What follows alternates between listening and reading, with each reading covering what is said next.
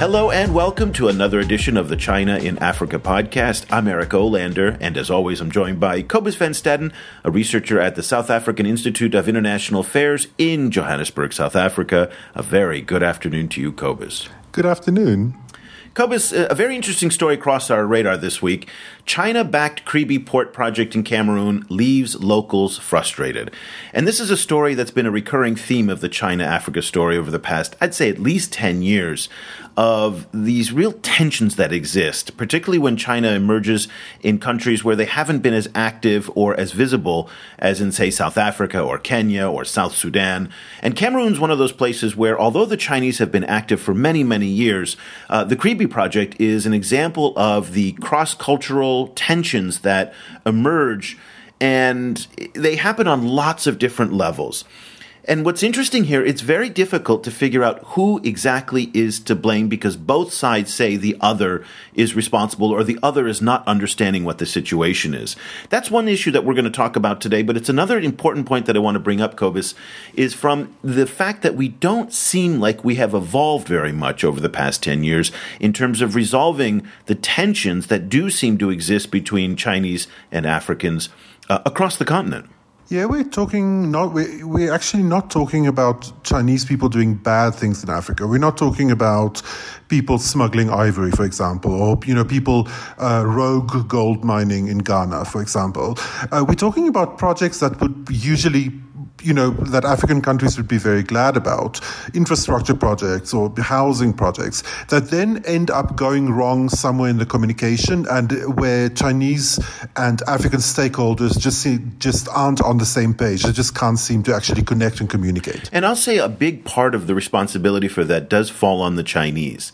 Uh, in part because they come to to African countries. Oftentimes, they don't speak the language. They don't oftentimes know about the local cultures. Uh, they don't understand the diversity that with, that exists within uh, a single community, tribal, ethnic, religious, all of these. They come in oftentimes very unsophisticated about international business, international development, as this is the first generation of Chinese uh, that have ventured overseas for the most part. Uh, and, and so I put an extra burden because they are the ones who are coming to a foreign land, just the same way that uh, I feel that I have a burden here in China to adapt and to better understand so that it's not the local culture adapting to me, but it's me adapting to the local culture. Uh, and before we get started, Cobus, I'd like to share an anecdote from a discussion that I had uh, actually at Wits University a couple of years ago in Johannesburg. And I was sitting at a table for lunch with a Xinhua reporter, uh, a reporter from China Africa Magazine, again, another Communist Party controlled magazine paid for by the Chinese government and a number of Chinese diplomats, I think, were, were also there and Chinese reporters, and they were complaining about the press coverage that they get. And they say that the Chinese are always maligned when it comes to uh, coverage, and they felt, you know, just almost a little bit like Donald Trump feels a little bit like fake news, and it's not fair. And I kind of turned to them and I said, It's your fault. It's 100% your fault and they looked at me and they said, you know, they're not really that accustomed to people speaking so directly and criticizing.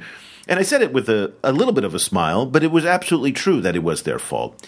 In part because if you are a Chinese reporter or if you're a, an international reporter, an African reporter, and you want to engage the Chinese consulate or embassy or a Chinese company for an interview, uh, good luck. It's super hard. Uh, and it's again, it's not something that is is is preferential treatment given to Chinese reporters. It's just as hard for Chinese reporters as it is for Western reporters. And I told them, I said, I guarantee you that if I was on deadline and had to engage the U.S. Embassy in Pretoria, they would have somebody before my deadline to comment. And I promise you that if I was trying to engage the Chinese embassy before my deadline, there is no way. I would need letters, I would need permissions, I would need all of these different protocols that had to be followed in order to get an interview if I was even going to get an interview. So that's the topic we're going to talk about today, in part because we saw a story that ran uh, late last year how to tell a better China story in Africa. And it comes from a distinctly Chinese point of view, and that's what we thought would be interesting to look at today. Uh, it was published in the Global Times newspaper.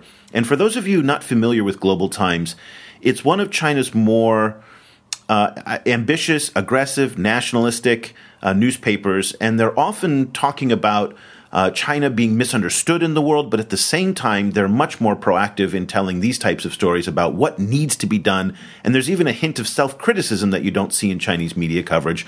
It was written by Huang Hongxiang and Huang Ye, or Zoe Huang, uh, from China House in Nairobi. Uh, China House, for those of you who are not familiar, is a NGO or nonprofit group that's been started up by Huang Hongxiang. Uh, how, Cobus, how would you say, maybe five, six years ago? And yeah, and five, six years ago. And it was built on the premise of helping Chinese and African relations and corporations uh, kind of work better together, and particularly in areas like conservation and now in student exchanges. So we are thrilled to have joining us from China House, Nairobi. Uh, Zoe Huang or Huang Ye in Chinese, uh, co-author co-author of the partner of this of this article, and also she's a project the actually correct me if I'm wrong. You are a project researcher and the development director at China House now. Welcome. Thank you very much. Okay, so Zoe, at the top, I spent quite a bit of time setting up the n- many, many, many tensions that do exist. I mean, there is a great story uh, to talk about over the past decade of Chinese engagement in Africa, but there are difficulties, and this is something that you at China House uh, work with companies and you work with governments and you work with uh, various stakeholders to identify and to talk about and to discuss. And you raise some of these issues in your article, which was published in Global Times. Um, why don't you give us kind of an overview about the China story in Africa and the premise of your article about how to tell a better China story in Africa? Like uh, for China House, we serve as a bridge between Chinese people and uh, uh, like Africa, and help Chinese people to integrate into Africa. So we can see that uh, from the like the one road one belt the policy more and more chinese companies and chinese people are integrating into africa they did a lot of business here in africa but we can see there is uh, a problem like for me, I, I, I think Chinese people, uh, you, you must know the Great Wall in, in China, right? But I'm thinking like in Africa, the Chinese people is also like building a great wall. They they live in the house, they eat in the house, they like they are having their friends in the house, but they never communicate, they never talk to the people outsiders. So for the uh, medias, they just try to guess what is happening like in China. So I think we, we, we we're still facing some challenges in communication. Zoe, can you break down that problem? Why are Chinese people so shy to speak with the outside world, especially in Africa? What are some of the main reasons or the main factors that are contributing to that situation? I think uh, one of the big reasons is the language. Because for now, for those Chinese people who are integrating into Africa, most of them are like at the age of for like 30, 40, even 50. So most of them can't speak quite good English. That's one of the main reasons why they don't want to talk to local people because most of the time they can't really express themselves well. And another problem is like the cultural thing. I, I, I think Chinese people are more like uh, having friends with their own. So we, we live, Chinese community is quite ex- exclusive. So Chinese people are having friends within the community. That's also the reason why they don't want to talk to outsiders. Well, I mean, I'll disagree a little bit there because we've talked to Chinese reporters in Africa. Yes. Who who complain about the same thing, and there is no mm-hmm. language barrier. So these are reporters from Phoenix and from Xinhua and from other agencies where they can't get access either. And I, I just, my experience is that there's not a lot to be gained in their perception from talking to the press. And, and as a result, because they come from a country where media is tightly controlled, highly regulated, where there is a process for engaging the media that is very different than in the rest of the world, and I think Chinese companies and politicians and embassies and organizations and NGOs struggle mightily when they have to go outside of their comfort zone. And when they go to the United States, to Africa, to Europe, and there's a totally different media environment, they are bringing over with them their traditional view of media engagement, which is one where they can control the process. And it's not working. Um, you talk about in your article how to tell a better China Africa story.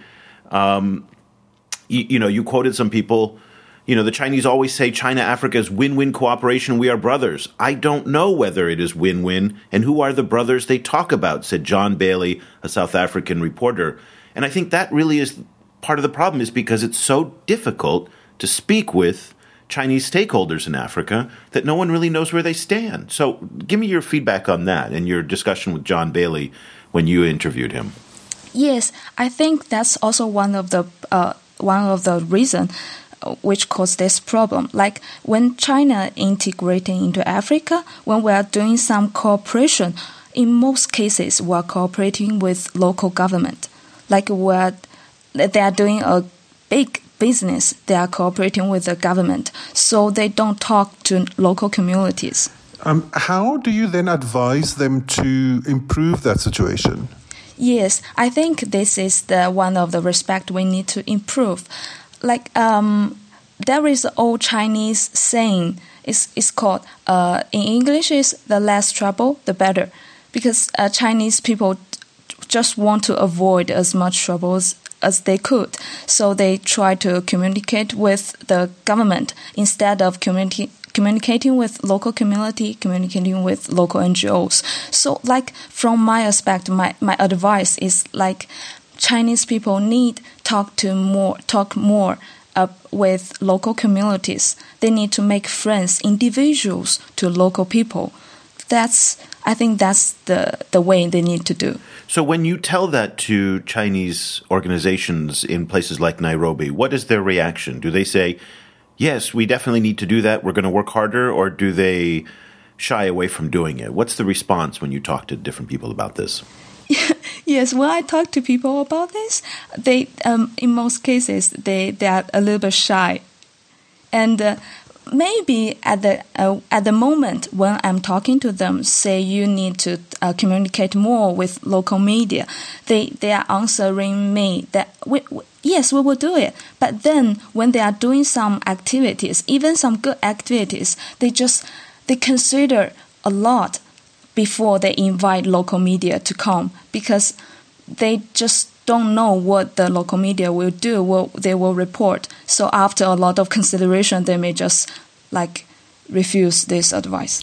Zoe, is that because if the local media reports negative things about about them, who gets in trouble? Mm-hmm. Like, uh, do do the do the local uh, do the the, uh, the, people of the local office get in trouble with their their bosses in Beijing, or you know, kind of like who who will like if if there's a negative story being published about a Chinese company in in an African newspaper, um, what what is then the chain of blame or the, the consequences for for the the people at the company? Um, not even the local offices will, will have bad influence. The headquarters in Beijing also will get bad influence.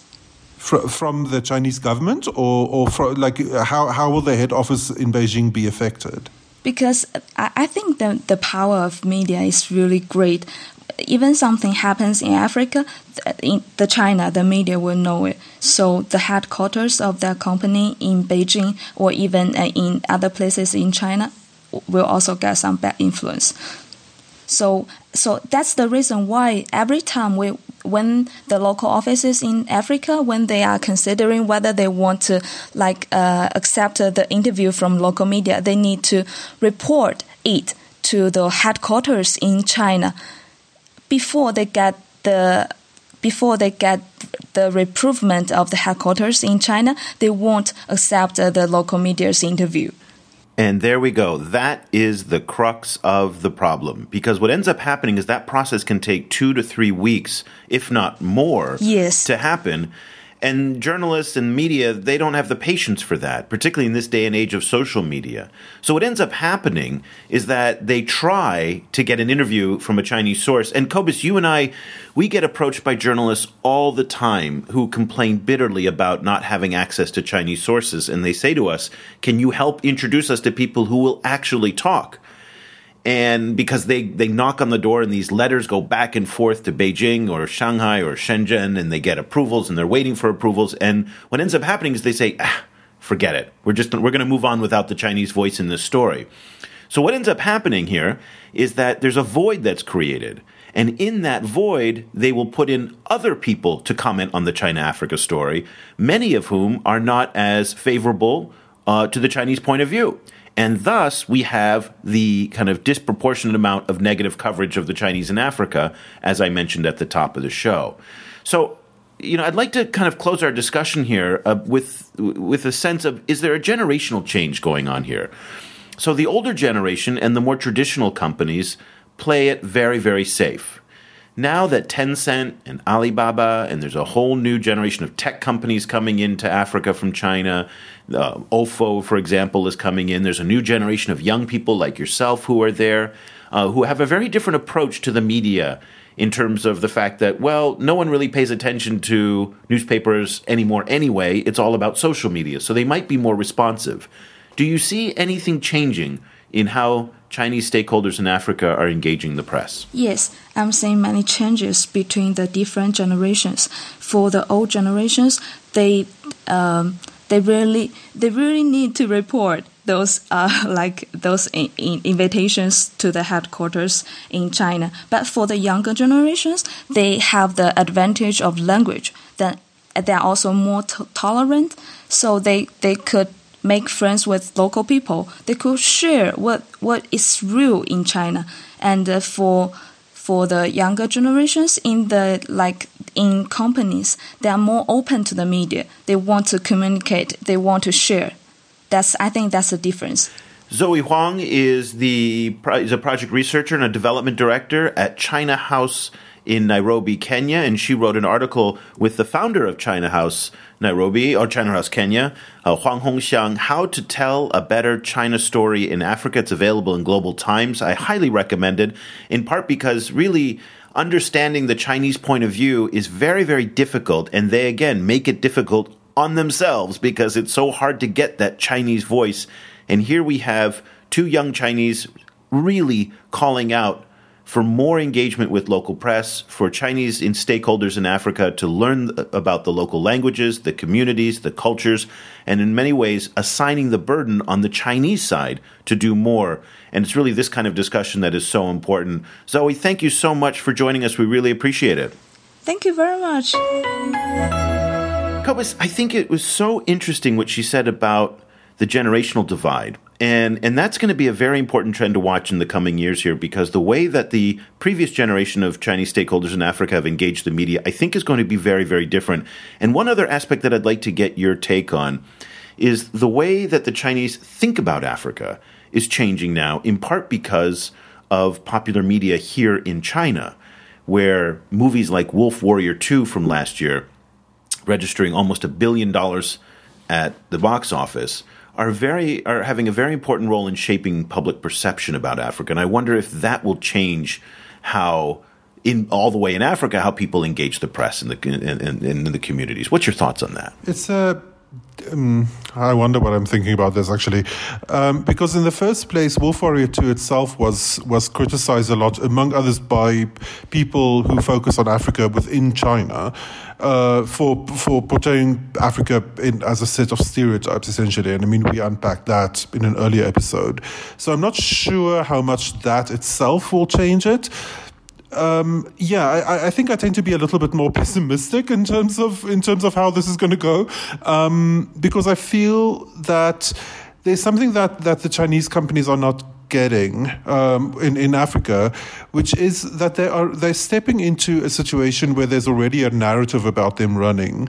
Um, so the narrative being that Chinese people would love to make money out of Africa, but that they're actually too racist to engage with actual Africans.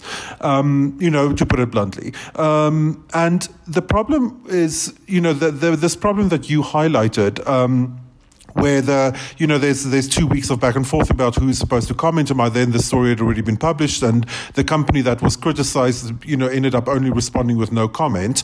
That story strengthens that narrative. Um, and it's it's a hard narrative to fight back against, even when you are very engaged. What the, the Chinese companies that I think are doing the best with this kind of thing in Africa are companies like Huawei, who simply localize themselves and then get entirely African spokes spokes staff. You know, um, so their their whole their their, their um, advertising people, their their corporate communication people, they just hire Africans for it. Um, and but that's easy to do if you're a big company, a big corporation. It's harder to do if you're like a, a, small and medium sized enterprise run by a little family or something. In that case, it, you know, like even even if your son is, for example, I'm just making up a family. Even if those if if the younger generation is say 25% more engaged which is a, which is a big jump for a, an immigrant population in Africa. I'm still I'm not sure whether that even that does the job. A couple different things I think that really matter in terms of putting this in context. One, it's not like the Chinese are behaving differently in Africa than they do, say, in the United States, Europe, or even here in Asia. Uh, this is a consistent problem around the world. Uh, in the United States, we, we see this over and over again where Chinese companies run into problems and have an inability to engage the debate. I mean, for example, you don't see people from Chinese companies, either Westerners or Chinese, getting onto CNN, getting onto CNBC, engaging in debates in the same way that you do from other companies around the world. The spokespeople are really shackled in what they can do and how they can engage the press. So this is not uniquely an African problem. One other issue that I want to take with what Zoe said, and I think you alluded to it as well, is there's this perception that the Chinese um, are not assimilating and not and are walling themselves off. They eat their own food, they read their own newspapers, they watch their own movies, they speak their own language. I got to tell you, as somebody who is a, is a white guy who's been living around the world in Africa, in here in Asia, um, it ain't that much different with white people. And so I always find it a little bit ironic that Westerners and Europeans would criticize Chinese for not assimilating. And yet, I see, particularly in the NGO world and the corporate world in Africa, they, you know, all these white people living in their compounds, eating their own food, they're not assimilating any more than the Chinese are. And so I think it's just a burden of foreigners being in a different country where you don't speak the language, you don't have the relationships, you don't understand the local customs and culture. So naturally, you migrate to people who are like yourself. And in all f- transparency, that's kind of what I do here in Shanghai as well. Most of my life would not be construed as being assimilated. And so I think that's a really unfair burden to put on a lot of first generation migrants, myself included, um, that we're somehow going to be fully assimilated into a local culture that w- we don't necessarily understand. And I've been living in China going back and forth now for 30 years, and yet I still am not assimilated. And so I think that is, I, I, don't know, I just, that's been one of the things that's bothered me in this debate for a long time. And African cultures, you know, the, the multitudes of them are, are impenetrable in the same way that Chinese culture is impenetrable to, to outsiders. You know, it's different languages, it's, it's complex massive mythologies that no one that no one gets taught in school. It's it's it's a whole it's a whole bunch of very complicated kind of cultural markers that we just don't have access to frequently. Um, and I mean, I am this living proof of it as someone who grew up in South Africa and because of racist structuring of the society and you know the the entire tragedy historical train wreck that is South Africa.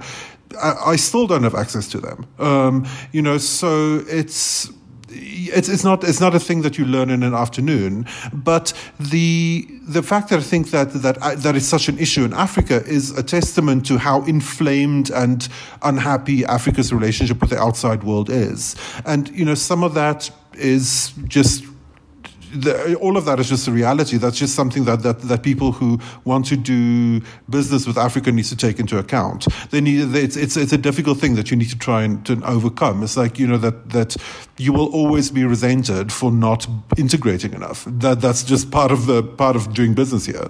So, if you want to see how this very issue that we've been talking about for the past half hour is playing out in the real world, uh, go to Deutsche Welle, that is the German public broadcaster, at dw.com. Search for the article China backed Kribi port project in Cameroon leaves locals frustrated. And so many of the different issues that we have talked about on the show today are, are, coming up in this project. And I am sure that anybody who's listening to this program in Africa who's engaged various Chinese stakeholders has at one time or another come across uh, some of the difficulties. Some of that is the growing pains of just the relationship, and some of it is really endemic inside the Chinese culture in terms of how they engage communities. And they're bringing over a lot of their own values where they don't engage communities the same way that other people do in other countries. And this is all part of the very complex learning curve that I think a lot of people have to go through in order to improve their overall engagement in places like Africa. So that'll do it for this edition of the show. Uh, we're going to continue this discussion on LinkedIn, on Facebook, on Twitter. It's something that as as journalists and as media scholars uh, for Cobus and I, we are we're very very passionate about, and we'd love to hear what you have to think. So please do join the discussion. Until next week, we'll be back again with another edition of the China in Africa podcast. Thank you so much for listening. The discussion continues online. Head over to facebook.com slash China Africa Project to share your thoughts on today's show or follow China Africa News that's updated every four hours, 24 hours a day, seven days a week. The guys are also on Twitter, where you can find Cobus at Stadenesque or Eric at E. Olander. That's E O L A N D E R. Subscribe to the China Africa podcast on iTunes or download the mobile apps for iOS, Android, or Windows Phone. Just head over to your favorite store and search for China Africa.